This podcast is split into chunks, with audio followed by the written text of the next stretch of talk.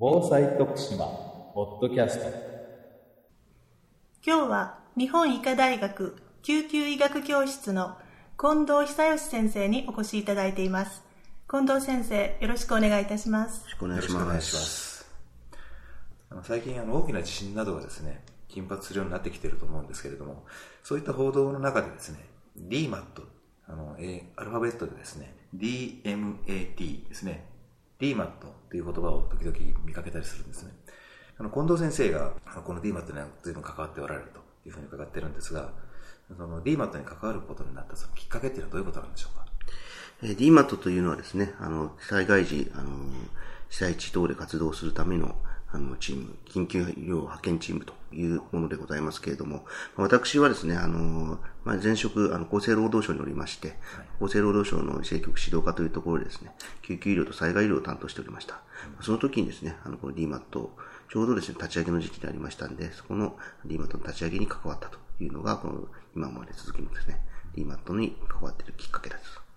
先生この DMAT が創設された背景っていうのはどういったことだったんでしょうか？えっ、とですね、日本の災害医療体制というのは阪神淡路大震災からですね、えー始まったと言っても過言じゃないと思うんですが、その、それ以来ですね、えー災害地に行く医療支援チームの必要性というのをですね、歌われておりました。で実際ですね、災害拠点病院という病院が整備されまして、その中の機能で、えー現場やあの被災地に行くチームを持つことということが挙げられております。しかしですね、実際なかなかですね、病院の都合もあってですね、そのようなチームが多く要請されてこなかったということがございます。で、その後ですね、新潟中越、前の方の中越地震ですけれども、中越地震の際に、あの、多くの医療チームがですね、現場、あの、被災地に行って活動したんですけれども、非常に、やはり、その中で一番、あの、ニーズの高かった24時間以内にですね、入れるチームがほとんどなかったというようなことがございました。やはりこれはですね、日頃から訓練されていたりですね、あの、登録されているようなチームでないとですね、実はあの、災害時、実際に迅速に動けないだろうということもありまして、えーこの DMAT という制度が整えられてきました。この DMAT のその編成とか機能また活動時期などについてもう少し詳しく教えていただけますか？えー DMAT はですね、それぞれの各病院単位ですね、組織されております。その中にですね、医師、看護師、および調整員というかですね、ロジスティックを担当する人たちという、その3つの職種によって構成されてまして、まあ、1チームはですね、大体4、5人で行こうということになっております。その活動の時期ということですけれども、主にやはり災害の一番急性期のところ、72時間以内の活動ということを目標にしています。これはですね、DMAT の活動の目標というのがですね、患者さんの救命を果たすということにございますんで、そういう意味でですね、72時間の中で、あの、患者さんの救命を果たすというのがこの DMAT の使命ということになっております。今現在全国では何チームぐらいあるんでしょうか？えー今ですね、大体、えー、4、500チームが整備されております。一応整備の目標としてはですね、今1000チームということをやっております。DMAT がですね、その災害現場に入って、えー活動することになると思うんですけど、その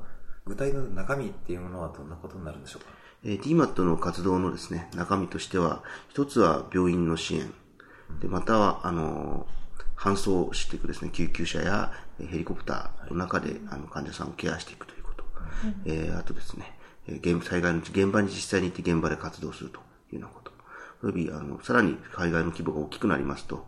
固定翼の航空機とかを用いて搬送が行われてくるということが想定されておりますけれども、そういう搬送するですね、拠点には、やはり診療所的なものを建てなきゃいけなくなってきまして、まあ、そういうところで、それ、我々 SCU、ステージングケアユニットというふうに呼んでますけれども、そういうところでの診療活動、および飛行機の機内での医療活動と、このようなものが DMAT の活動ということにされております。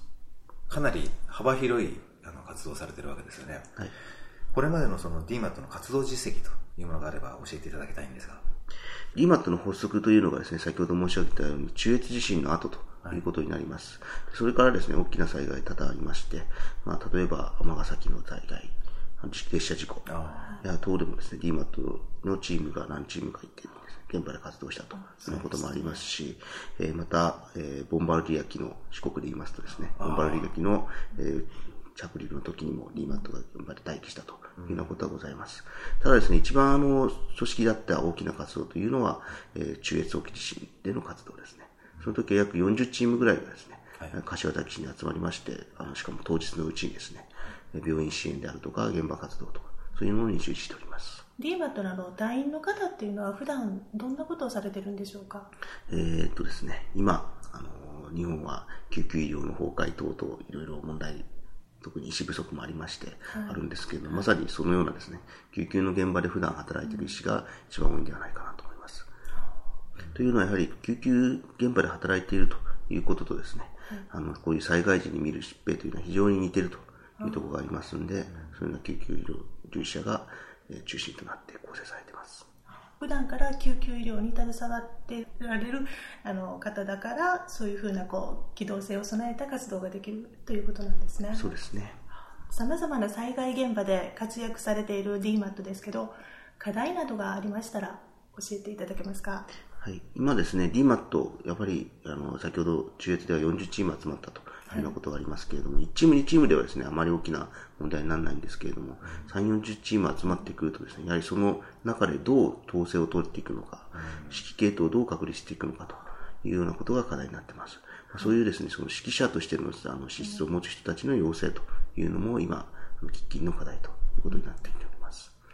と、もう一つはですね、やはり各都道府県でですね、あの、運用していただくというところです。でこの DMAT はですね、基本的に都道府県と医療機関の協定に基づいてですね、活動するということになってますんで、あの、今、実際協定結んでなくてもですね、活動してもらっている DMAT って多々あるんですけれども、やはり、あの、県の方に頑張っていただいてですね、えーこういう協定を結んで、あの、計画を立てていただきたいと。これももう一つ大きな課題ですね。行政との連携っていうものもこれから必要になってくるということですね。はい。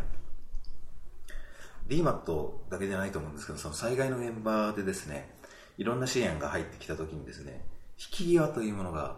あのなかなか難しいんじゃないかなと思うんですけれども、DMAT の場合、その引き際っていうのは先ほど、えー活動っていうのがさあの最初の72時間というふうな形でお話を伺ったんですが、その引き際っていうものに関してはですね、どんなふうにお考ええー基本的にはですね、72時間ということですので、9世紀のニーズが終わった時がですね、はいあの引き上げのポイントだというふうに考えております。でただですね、あの、DMA と非常に数が多いチームが入ります。でその後ですね、どうしても、あの、9世紀を超えると、今度は9世紀のニーズという、しあのいわゆる救護班みたいなものがですね、避難所を回るというような活動というのはその次のニーズとしてあるんですけれども、ここがうまく、まあ、ギャップがないようにですね、運営できれば一番あの理想的だと思います。ただ、そういう意味を込めてですね、やはり EMAT はこの、すぐ出れるということは、やはり長く入れないということとほとんどイコールだと思いますので、そういう意味はですね、72時間目処でしっかり、あの、引き継いで帰るということを活動の目標にしています。今後の将来展望、DMAT のですね、将来展望についてお聞かせいただけますか？えー DMAT ですね、今、あの、えー1000チームという要請目標がありますが、すでに500チーム要請されているという事実もまたあります。で、我々 DMAT の研修4日間の、はいあの、養成研修というのをやってるんですけれども、まあ普段救急で働いているとはいえどもですね、4日間の研修の効果がいずっと続くということはないんじゃないかなと思っております。したがってですね、こういうブラッシュアップであるとか、障害的なにわたったですね、研修、訓練の体制というのを作っていくというのが、今は一番大きな将来展望なんじゃない思っております。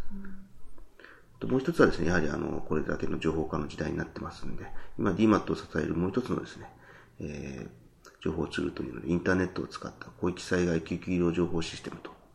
いうのがございます。これもですね、あの、さらに進化させてですね、より DMAT が活動しやすいようなものにしていくという必要があるんじゃないかなと思っております。DMAT だけでですね、はいあの、すべての災害医療や、あの、それに関わる活動というのはできるわけではありませんので、やはりあの、消防機関や自衛隊等の関係機関とのですね、円滑な連携、まあこれを元となるようなですね、あの、共同訓練みたいなことをどんどんやっていくということもですね、あの、今後の課題ではございますし、将来の展望であります。えー目標選値も今500ですから、まあ、大体倍、倍の、えーチームの要請と、それからすでに研修を受けているチームについても、これからの質の向上っていうのを目指していかれると、そういうことですね。はい。なかなか大変だと思いますけれども、はい頑張ってください。はい、ありがとうございます。今日はどうもありがとうございました。ありがとうございましたどうもありがとうございました徳島県がお届けするインターネット放送防災徳島ポッドキャストこの番組に関するご意見ご感想をお寄せくださいメールアドレスは防災アットマークメールドットプレフドット徳島ドット